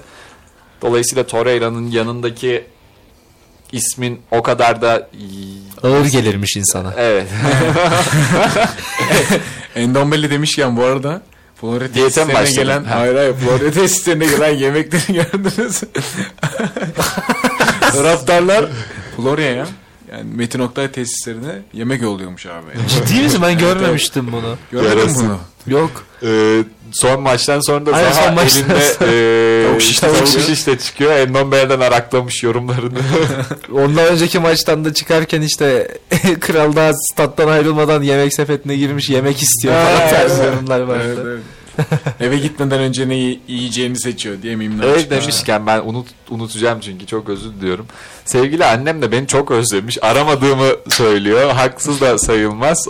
Kendisine selam yollamak istiyorum buradan. Cümlenin vefasızlığına bakar mısınız? Sevgili annem de beni özlemiş. hani yeni haberi oluyor. ben de annemi ve e, evimi özledim gerçekten. E, İstanbul'u da özledim ama Ankara'dayım. Buradayım. Yapacak bir şey yok. Ya yakın zamanda görüşürüz umarım. Anne seni çok seviyorum diyerek Burak Yılmaz edasıyla. Size buradan çok selam söylüyoruz. Anne. Selamlar saygılar bu arada. Burak Yılmaz demişken isterseniz Beşiktaş Antalya maçına geçelim. Ha pardon sen Hamza Galatasaray bitirsin. vardı Hamza Hamza konuşuyordu. Yani şöyle söyleyeyim Galatasaray dediğin gibi Torreira ben buraya da yazdım. Torreira gidince ne olacak ya da Torreira Buraya da yazdığım sakatlanınca- dediğim orada bardak. E, bardağa yazdım. Boş da. bardak. Boş bardağa yazdım da. Torreira. Fred gibi olunca ne olacak? Ya da bak mesela Fenerbahçe'de gördük. Fred gidince o orta sahadaki problem gerçekten büyük noktalara çıktı. Torreira olmayınca Kerem Demirbay'la ya da diğer alternatif oyuncularla Galatasaray bu iyi oyununa devam edecek mi? 60 dakikalık iyi oyununa devam Geçen edecek mi? sezon devam etti aslında. Ama bu sezon farklı bir takım. Evet. Farklı bir oyun stili. Evet evet. Farklı bir baskı stili. Ama ben şunu söylemek istiyorum. Galatasaray ne kadar dediği arkadaşın dediği gibi Soykan mıydı? Çok pardon Evet, Soykan unuttum. Bey. Sayın Soykan Bey'in söylediği gibi ne kadar 60 dakika ya da oyunu bitiremese bile Fenerbahçe gibi Galatasaray'ın bir sistemli oyunu var. Ve bu sistemli oyunu ben görüyorum ki her hafta devam ettiriyorlar. Ki şöyle bir bilgi aldım. Aldım değil Tümer Metin'in bir tane konuşmasında duydum. Okan Buruk'la yaptığı görüşmede Okan Buruk'la yaptığı görüşmede Icardi'nin bir haftadır antrenman yapmadığını, maçlara sadece iğneyle çıktığının bilgisini almış. Evet, evet. Abi bu çok tehlikeli bir şey bence. İleride yani Icardi'nin bir sakatlık. hem büyük sakatlığına yol açar, aynı zamanda da kondisyonun düşmesine yol açar. Ki Musiala da şu son zamanlarda yine iğneyle antrenmana çıkıldı gibi şeyler de söyleniyor. Bayern Münih maçına da iğneyle çıkabilir mi acaba diye soruları getiriyor. Ki Bayern Münih maçı demişken dilerseniz Şampiyonlar Ligi maçına geçelim. Olur olur. Ben bu arada hemen iki tane e, bilgi geçmek istiyorum. Tabii. E, Muslera konusunda Okan Buruk yakın zamanda bir açıklamada bulunmuş. E, Muslera hani doktorlar şu anlık bir sıkıntısı o gözükmediğini söylemiş Muslera'nın. Öyle E, mi? antrenmanlarda hatta bu takımla birlikte yap- Evet, yapmış. E, bu arada bir dinleyicimiz daha hani e, Fred'in yokluğunda onun yerine oynayacak için Zeiss midir diye sormuştu. Bunun üzerine de şu an TRT Spor'un bir haberi diyor ki devre arasında Fenerbahçe Salih Özcan'ı kadrosuna katmak istiyor. Oo. Zeiss değil demek ki Fenerbahçe ta- camiasına göre de bu isim. Evet. Bir santrfor da alacağı söyleniyordu zaten benzer şekilde Fenerbahçe'nin. Ee, Bu bununla birlikte birlikte gider muhtemelen ya. bununla birlikte hızlı bir şekilde Beşiktaş Antalya hakkında biraz konuşabiliriz. Ondan sonra da Avrupa'ya geçeriz. Komik bir maçtı. Yani Beşiktaş komik bir maçtı. Maçı. Ya konuşacak Burak şey Yılmaz yok Burak. Yılmaz muhabbeti dönünce hani Burak Yılmaz üzerinden birazcık daha konuşulur. Hani Burak Yılmaz zaten şu an bu takımın hocası değil, stajyerlik yapıyor ne yazık ki burada. Bu Ahmet Nur Çebi'nin son 2-3 yılında zaten sık sık gördüğümüz bir şey oldu artık. Bu stajyer hocalar t- parantez içinde beden eğitimi hocaları falan. Stajyere de bu kadar yük binmemeli ya. Ya Hiçbir stajyere yerde. hiçbir yerde bu kadar yük binmemeli çünkü hani stajyer tecrübesi yok. Burak Yılmaz da bu arada e, hani maçta zaten Beşiktaş yine ilk yarı bu arada iyi bir oyunla bence başlamıştı. Yani fena değildi. Yani en azından iyi bir savunması vardı. Tabii o iyi savunma Erik Bayın'ın oyundan çıkmasıyla bitmiş oldu. Bunun üzerine Ersin Destanoğlu yine e, ne yazık ki birazcık taraftarın kafasında klasikleşmiş Ersin Destanoğlu performansı gösterdi. Kaleyi bulan 3 şut 3 gol yanılmıyorsam. İkinci golde sağdan yok olmasa. İkinci gol gerçekten çok Kameradan güzel yok oldu kameradan dışarıya. Ee, ama Antalya Spor ceza sahası içine 3 defa buluştu. 3 defa topla buluştuğu maçta 3-2 mağlup etmeyi bildi Beşiktaş'a. Pardon 3-1, 3-2. 3-2. 3-2 ben niye skorları unutuyorum. Ee, Burak Yılmaz'ın bu maçtan sonra yaptığı açıklama soyunma odasında ne olduğunu ve Erik Bey'in neden oyuna oyundan aldığını açıkladı. Hani Erik Bey'in neden oyundan alındığını açıklamanın sakatlık olmadığını açıklamak ayrı bir şey. Erik Bey'in soyunma odasında yaşanan şeyleri direkt maçtan hemen sonra medyaya aktarması ayrı bir Ya şey bence çok ayıp. soyunma odasında değil de sahada yaşananı kastetti. Bu konuda evet. soyunma odasına odası- girdiği zaman da devam etmiş. Ha. Yani soyunma oda ya benim bayda duyduğum şekilde hani soyun dışarıda da hani sahada da bir e, belirli bir hani formasını çekip hayırdır ne yapıyorsun tarzı bir şey konuşuyor ama orada bir konuşma dönüyor. Daha sonrasında soyunma odasına girdikleri zaman Erik Bay yine formasını çekip boğazına yapışıyor galiba Tayfur tarzı bir şey duydum. Dayı ligimizi Hani ve bu, hani Burak Yılmaz oyunma odasına girerken bu görüntüyle karşılaşıyor. Daha sonra Bey ile Burak Yılmaz arasında bir konuşma devam ediyormuş. Ne olduğunu bilmiyorum ama bu bilgilerin medyaya çıkması takımın Bir teknik güvenilirliği açısından çok rahatsız edici bir Evet, şey. amatörlük. Hani bu herhalde en zorlu sınavıydı bu Burak Yılmaz'ın buna nasıl tepki vereceği. Sınıfta kaldığını söyleyebiliriz net bir şekilde. Ee, Erik Bey de e, ligimizi Türkiye'ye gelmeden önce de iyi takip ediyormuş demek ki. Geçtiğimiz sezonun başında e, bir başka büyük takım kötü gidiyorken benzeri bir olayla bir stoperin bir e, orta saha oyuncusuna benzeri tarife uygulamasıyla yükselişe geçmişti. Ama o çok ayrı bir Beşiktaş tarifeydi. için bir fedakarlık denedi ama olmadı demek ki. Burak Yılmaz da gerçekten sınıfta kaldı bu sınavda. Evet evet. Yani ve hani bunun üzerine Beşiktaş'ın formasının değerini nasıl bildiğini ve nasıl koruyacağını falan filan da söyledi. Burak Yılmaz'dan komik açıklamalar. Beşiktaş camiası da gördüğüm kadarıyla sosyal medyada birazcık gülüyordu bu açıklamalara. Hamza el kol yapıyor. Ne var Hamza? Ve bu arada bir telefon bağlantımız var. Alo. Alo, Alo merhabalar. Kiminle görüşüyoruz acaba? Yusuf Özgüç ben. Oo Yusuf Bey tekrardan hoş geldiniz. Merhabalar Karambol'ün tekrar. daimi, Müdavimiz. müdavimi ya. Aynen. Ama son iki haftadır bize aramıyordunuz. Bize size soruyorduk yani. Bay başka yeri mi aradı acaba? Ya Başka programlara mı gittiniz acaba? çok meşgulüm de o yüzden kaçırıyorum. Kusuruma bakmayın siz de. Yok Estağfurullah. estağfurullah. Ne kusuru. Biz de az önce Beşiktaş, Galatasaray ve Fenerbahçe hakkında konuşuyorduk. Siz sormak istediğiniz soru var mı? Yoksa niçin aramıştınız? Bir şey mi eklemeyecektiniz? Ben e, Fenerbahçe'nin gidişatı hakkında konuşmak istiyorum. Aynı şekilde Galatasaray'ın. Beşiktaş'ı çok umursamıyorum. E, Ha, Galatasaray olur musun? E, sizce Fenerbahçe'nin derbicik mağlubiyeti kime yazmalı? Yani ilk önce isterseniz siz cevap verin. Biz de ondan sonra programda konuşalım. Ben Samet Akaydın diyorum. Bence bence Abdullah Avcı'ya yazar. Aral, Aral Bey diyor ki bence Abdullah Avcı'ya yazar diyor. Sebebi? Sebebi taktik olarak İsmail Eagle'ı alt üst etmesi. Ama hayır kime yazar derken hani kötü manada kime yazar diyor. Tamam bence bence asıl olarak Abdullah Avcı'ya yazar. Ha, galibiyet olarak Abdullah Avcı'ya yazar diyor. Ha, Fenerbahçe bir sebep, birlikte. Fenerbahçe'de özel bir sebep olarak hani Samet'in zaten yetersiz olduğunu biliyoruz. İsmail Kartal da eşitlikler daha az olabilirdi. T- t- e, sistemi değiştirebilirdi ama onların hepsi de Abdullah Avcı'ya yazıyor işte. Şaşırtıyor hocayı. Peki bir şey soracağım. Stoper'de Samet Osterwolde yerine Bekao Ciko olsaydı ne değişirdi? Çok şey değişirdi. Çok şey değişir. Çok şey. Yani Abdullah Avcı mı daha ön planda olmuş oluyor? Samet Akay'dı bu. Aa, yo Abdullah Avcı'nın yine de oyun üstünlüğüne oyun üstünlüğüyle başlayacağını düşünüyorum ben ya. Hmm. Ya Abdullah Avcı'nın bir özelliği işte eğer Ciku Beka olsaydı stoperde o zaman daha farklı bir oyun planıyla çıkardı. Ama biz sadece elimizde olanlar hakkında konuşabiliriz. Ona bakarsak da çünkü Samet iyi performans göstermiş olsa da sorun Samet olmazdı. Hmm. Peki Evet. bu Ceko'nun son maçtaki performans hakkında ne düşünüyorsunuz? Ben size soru soruyorum bugün. evet. Ya ben- ona da ben cevaplayayım. Ceko'nun son maçındaki performansı. program başında da konuşmuştuk. Ha, program başında da zaten Ceko'nun ve Tadic'in performansının aslında olduğu performanstan çok daha altta olduğunu söylemiştik. Ya ki Trabzonspor'un stoperi Ceko'yu çok iyi markajlayarak Banya. performans Banya'nın performansını bayağı düşürdü. Ki zaten Fenerbahçe 3. bölge geçişlerini çok iyi yapamadığından dolayı hem Tadic hem de Ceko'ya çok fazla top gitmedi. O yüzden de onlar kendi performanslarını Bence de. gösteremediler. Katılıyorum. Bununla birlikte o zaman başka söyleyeceğiniz yoksa eğer sizlere ufak bir hediyemiz var diyerek sizleri mutlu Ee, ediyorum. şeyi sormak maçı ne olur? Münih. Hemen bu siz kapattıktan sonra da onu konuşacağız Yusuf Bey. Ha ben de kupon yapacaktım da. Dinlemeye devam.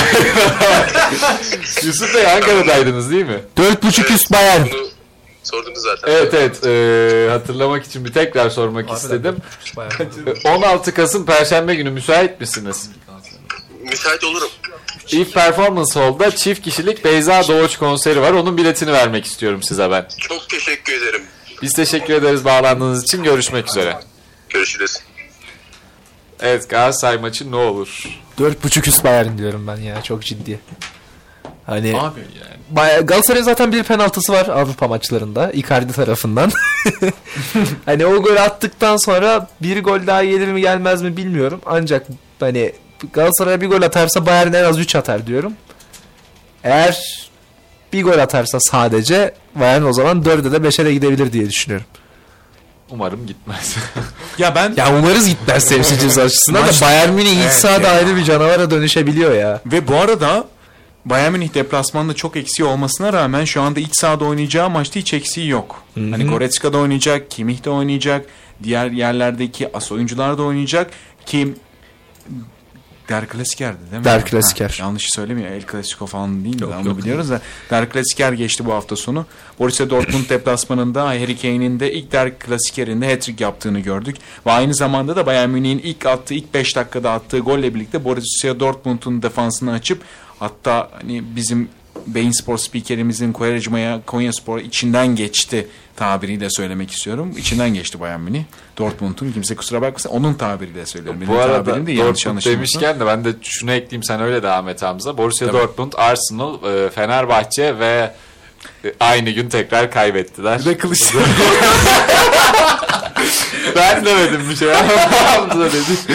ve Kemal Kılıçdaroğlu aynı gün yine mağlubiyet ben yaşamış buradan oldu. bir arkadaşıma selam yollamak istiyorum. O Kemal konuktu. Kılıçdaroğlu Aa, Ömer, arkadaşım. Ömer Yağcı'ya. Ömer Yağcı'ya selam yollamak istiyorum. O gün o gün çok kalabalık bir yalnızdı. Çünkü bütün tuttuğu takımlar kaybetti. 4'te 0. Evet. Takım olarak siyasi de söylüyorum. E, Takım tutarız şampiyon olmaz. Siyasi parti destekleriz iktidara gelmez diye bir video vardı. evet onun gibi bir şey oldu. Onun o gibi bir arkada. şey olmuş Ömer Geçmiş Buradan çok Ömer. sevgiler, saygılar ona da. Selamlar olsun. Ben de konuşmama hemen devam edeyim. Harry Kane'in olağanüstü performansı ki sadece gol atarak da değil verdiği ara paslarla birlikte, açık paslarla birlikte oyunu gerçekten çok iyi yönetiyor. Sadece Harry Kane değil hem Goretzka hem de diğer oyuncuların performansıyla birlikte çarşambaya Thomas Tuchel'in de açıklamasıyla birlikte diyor işte o da söylüyor Galatasaray ilk 70 dakikada çok iyi oynadı. Biz yine çarşamba günü iyi bir Galatasaray bekliyoruz. Ona göre hazırlıklarımızı yapıyoruz. Ama onun öncesinde biz de iyiyiz şeklinde açıklamalarda bulundu. Bayern Münih'in gerçekten tam kadro olması Galatasaray'ı zorlayabilir. Ama Galatasaray ilk maçtaki gibi performansını hani 70 dakika demeyelim ama bir yarıyı bile o performansa çıkarırsa deplasmanda bazı şeylerin çok farklı olabileceğini düşünüyorum bu arada. O yüzden de temsilcimize buradan başarılar dilerim. Harry Kane bu arada şu an Bundesliga'da 10 maçta 15 golü var. Onu da belirtmek lazım. Bundesliga rekoru 42 şu an yanılmıyorsam. Lewandowski'de. Rekoru da alma hızında şu an çok rahat ilerliyor. 50 golü geçecek gibi gözüküyor. Harry Kane futbol tarihinin görmüş olduğu en büyük santraforlardan birisi ve Yani en e, bunu diyeceksin zaten korktum ya. Bu, bunu kanıtlamak için e, Bayern Münih'e transfer olmuş olması da bence çok yerinde, çok doğru oldu. Bence E, çünkü sadece tek takımda geçirmiş olsa hiç kupa kazanmadan muhtemelen bu kadar Audi büyük Cup, anılmayacak. Audi Cup'ı kazandı. Aa doğru. Lütfen. Audi Cup. Fenerbahçe, Bayern Münih. Land of Legends gibi aynen E, tamam. kim vardı başka? Aa bir saniye. Audi Cup'ta kim vardı? Ajax Bayern mıydı? Münih. Hiçbir fikrim yok. E, onu demeyeceğim. Bayern Münih'e gitti. Sıradaki durak Fenerbahçe mi Harry Kane için? Aman Allah'ım. Yok ya. Hedefi Aman şey aslında. Bütün takımlarla o turnuvadaki Audi Cup'ı tekrar kazanmak. ha, Real Madrid de öbür takımda. Abi ay evet Real. Real Real. Madrid'ti. Eğer 3 Temmuz öncesi hayır hayır hayır hayır hayır hayır hayır bir Fenerbahçe'de hayır hayır hayır hayır. Reklam arası İşte, hayır bir dakika. Şimdi hemen onu açıklayayım. Gülmeyin yani bana burada. Onun öncesine Temmuz kimin doğum günü? Hayır. 3 Temmuz öncesi Fenerbahçe'nin çok iyi gidişatı ve dünya değer, takım değerleri üzerinde 3. olmasından dolayı Harry Kane'i alabilirlerdi diyorum. Yanlış anlaşılmasın. Ee, Premier Lig'e geçelim. çok- 12 yaşındaki Harry Kane. Tottenham Galatasaray abi. Galatasaray, Galatasaray Bayern maçı. kaldı değil mi? Ha, E tabii doğru. konuşmadık onu. Tam konuşalım. Derin Galatasaray çoktan Allianz Arena'nın çatısında büyü yapmaya başlamıştı. Hani bu, bu kura çekildiği zaman e, bunları görüyorduk. E, siz maçtan beklentiniz nedir bu arada? Hani ben 4.5 üst dedim de. Hamza Abi ben skor vereyim mi? Oo bu kadar net. ver. 5 atar ya bayan. Yer mi? İnşallah atamaz da 5 atar. Ve yemez mi? 5-0. 5 5 5. Ya bana Icardi bir tane atar gibi geliyor. Ara o kadar sen Icardi 5-1 atar mi o zaman ki. senin de? Yok ya ben daha gerçekçi olmak 4.5 istiyorsan gerekirse abi 5-1 demen lazım. 4-1 dedi. 4-1 Ha, 4-1 diyorum. Ben ben ben ben diyorsun. 4-1 diyorum ya. Ha, anladım. Muhittin. Hani ama şey tarzı hani yine e. İstanbul'daki maç tarzı hani 4 anladın mı? Hani çok ezici bir oyunla başlamasa bile ki başlayacağını düşünüyorum ben bu sefer en azından. Hani çok başlamasa da e, İstanbul'a gördüğümüz kadar kötü bir Bayern görmeyeceğimizi düşünüyorum. Yani maç bir yerden sonra kopar arka arka 2 atarlar o şekilde 4 olur diye düşünüyorum ben Ki mesela. çok özür lafını hemen söylemeden Muslera'nın olup olmaması da çok etkili. Yani e, olması Muslera'nın sakatlığının iyileşmesini geciktirecekse bence olmasın. Çünkü Galatasaray mağlubiyette karaları bağlayacağı bir maça çıkmıyor. E, bu mağlubiyetle de gruptan rahatlıkla çıkabilirsin. Bayern Münih deplasmanda Bayern Münih maçı gruptaki en net şekilde en zor maçın zaten, Zaten senin. gruptaki herkes yenilecek orada. E, O yani yani E, Galatasaray yenilmeyebilir. E, ben Galatasaray'ın yani umarız yenilmez. Ben de fantastik bir tahmin yapmak istiyorum ya ama siz çok klasik böyle 5-0 4-1 2-1 Galatasaray diyorum. 2 Galatasaray. Ee, haftaya da buradan açar dinletiriz. Ama biz realistiz ya. Bu konuda birazcık realist olduğumuz. Bayern, Bayern, Bayern iç, saat, iç sahada ayrı bir canavar ya. Eğer Galatasaray'a gol Evet atarsa daha da sinirlenebilir ya. Hani Manchester United O maçı da mesela çok eğlenceli. Ee, 4 80'e kadar 1-0 ile geçecek. Ee, 80'de Icardi atacak. Ne oluyor derken 3 90 tane arka 3'te arkaya. Yaman Dok- Yok hayır. 90 artı 3'te Matis Delit'in kendi kalesine attığı golle Delit oynamıyor ama e?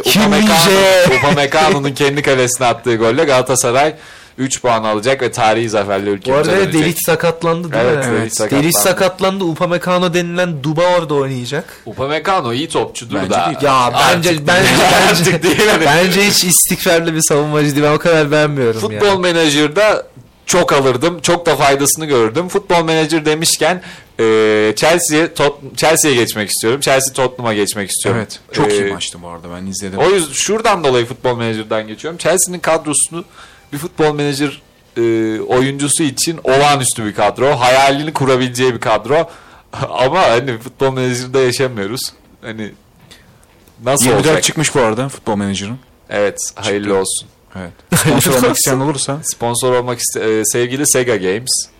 Bize sponsor olup Futbol Manager tanıtmak isterseniz Çok iyi 0312 290 24 34 Scout olarak telefon. bizi de kullanabilirsiniz lütfen. Falan. Olur. Ne olur ne olur. Türkiye'yi bizden bilgi alabilirsiniz. Ee, Tottenham her şeyden önce çok keyifli maçtı gerçekten. Ee, Tottenham ligde birinciydi maça kadar. Ee, daha sonrasında Cristiano Romero'nun sert müdahalesiyle Tottenham 10 kişi kaldı.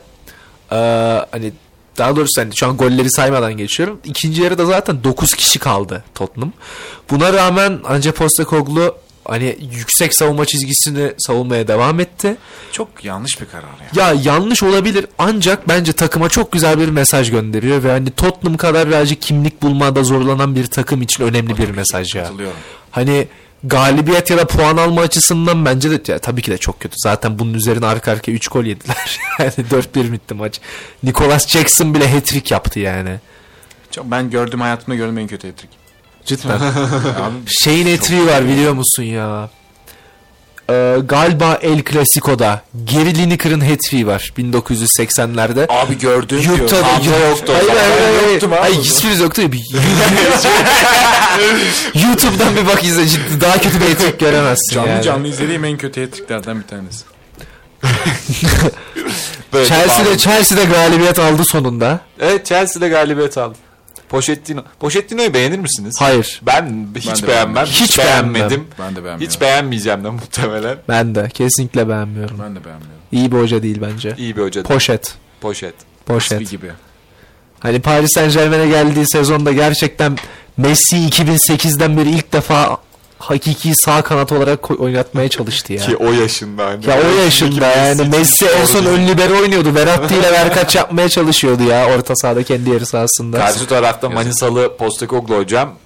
Posteoğlu oğlum. Posta, Postaoğlu, Postaoğlu deseydin. hatta. Manisalı Postacıoğlu. Postacıoğlu. Gayet adam. temiz oynuyor. Oynatıyor daha Çok doğrusu. ya. Çok da karizmatik. Mübadelede kaybettik kendisini. Ah be falan. Şu an milli takımı falan. Ee, buradan da Cumhuriyetimizin 100. yılını en normal karambol program sonu konuşması. Bu arada e, 4 Kasım'a kadar saydık. 3 Kasım'da Kendall Jenner'ın doğum günüymüş.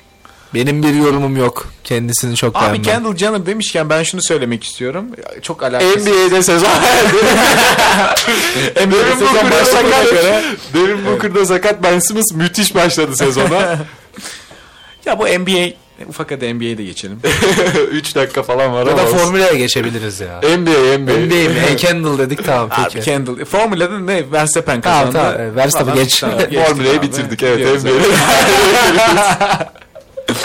NBA'de bu mankenlerin hatta ya ben de Jenner- sahip konuşacağım. Muhabbet çok kötü girdi bir dakika. abi Jenner kardeşlerin gelip böyle bildiğin bak bildiğin pazar gibi anasını satayım. Geliyor seçiyor gidiyor. Biraz- Abi ben tasvip etmiyorum böyle şeyleri ya. Ya Geliyor, o şeyler izliyor. var ya. Alıkoymuyor ama zorla seç. Abi alıkoyamazsın sen. Alıkoysana. Bakalım şuradan bizim şu yan stüdyodan seni Jenner izlesin bakalım alıkoyabilecek misin? Allah Allah Onu alıkoyamıyor. bilemezsin. Devin Booker sakat. Alı, alı koymasına gerek yok ya zaten. Devin Booker sakat ama Phoenix Suns iyi gidiyor. Kevin Durant de e, iyi başladı sezona. Şengün Şengün. Kendall Alperen demişken Şengün- Ben Simmons, ben Ben Simmons'tan daha iyi basket oynadığımı hala iddia ediyorum. Ben Ben Simmons bu sezona iyi başladı. Fark etmez Çok benim daha iyi başladı. basketçi olduğum gerçeği Aram değiştirmiyor. Kendall Jenner'a göz dikmiş diyorum ben. Yok kardeşim ben, Ee, onun ben şeyin o fenotipine uymuyorsun ama Alperen uyuyor biliyor musun? o, benim benim genetiğim daha temiz ya. onun. Çok istiyorum biliyor musun Alperen Şengün'ün Türkiye İstanbul'dan gidip orada bir tane Jenner kardeşi. Gerçekten o kadar gururlandırdı. Alperen ya o Alperen'in dünkü kariyer rekoru seni gururlandırmıyor da bu mu gururlandırıyor? Yemin ederim daha fazla. Yazıklar Bak, olsun. yemin ettim bir de. Alperen dün 12 asist yaparak e, kariyer rekorunu kırmış oldu asist alanında. Ayrıca geçtiğimiz haftada e, 500 asiste ulaşarak 500 asiste ulaşmış en genç pivot oldu NBA tarihinde. Geçtiği isim de Nikola Jokic. E, Alperen çok iyi bir sezon başlangıcı yaptı. İki maçtır da Sacramento, Sacramento Kings'e karşı Sabonis'i tabiri caizse Dağıttı. e, Tamam o eliyle gösterdi zaten merak etme. Biz anladık. Tabiri caizse bile söylenmiyor. Caiz değil Caiz işte. değil işte. Tabiri caizse Tabiri söylüyor. caizse dedim. Hayır abi değil dediler. Söylemedim ben de. ee, Sabonis'e acımadı. Çok kötü bir performans sergilemesini sağladı. İyi de bir savunma yapmaya başladı Alperen bu sezon. O zaman Sabonis'i normal performansına alıkoydu diyebilir miyiz? Alıkoydu. Sabonis Alperen tarafından alıkonuldu. Karambolün sonuna gelmişiz ya. Ben bunu anladım bu sessizlikten. Sevgili dinleyenler, Karambol'ün 12. bölümünün de sonuna gelmiş olduk. Bugün stüdyoda bendeniz Muhittin Şahin, sevgili dostlarım Aral Alpas ve Hamza Yıldırım vardı her zaman olduğu gibi. Gelecek haftalarda sizlerle tekrar görüşmek dileğiyle yayını Haaland'ın o müthiş şarkısıyla kapatıyoruz. Kendinize iyi bakın. Karambol sona erdi.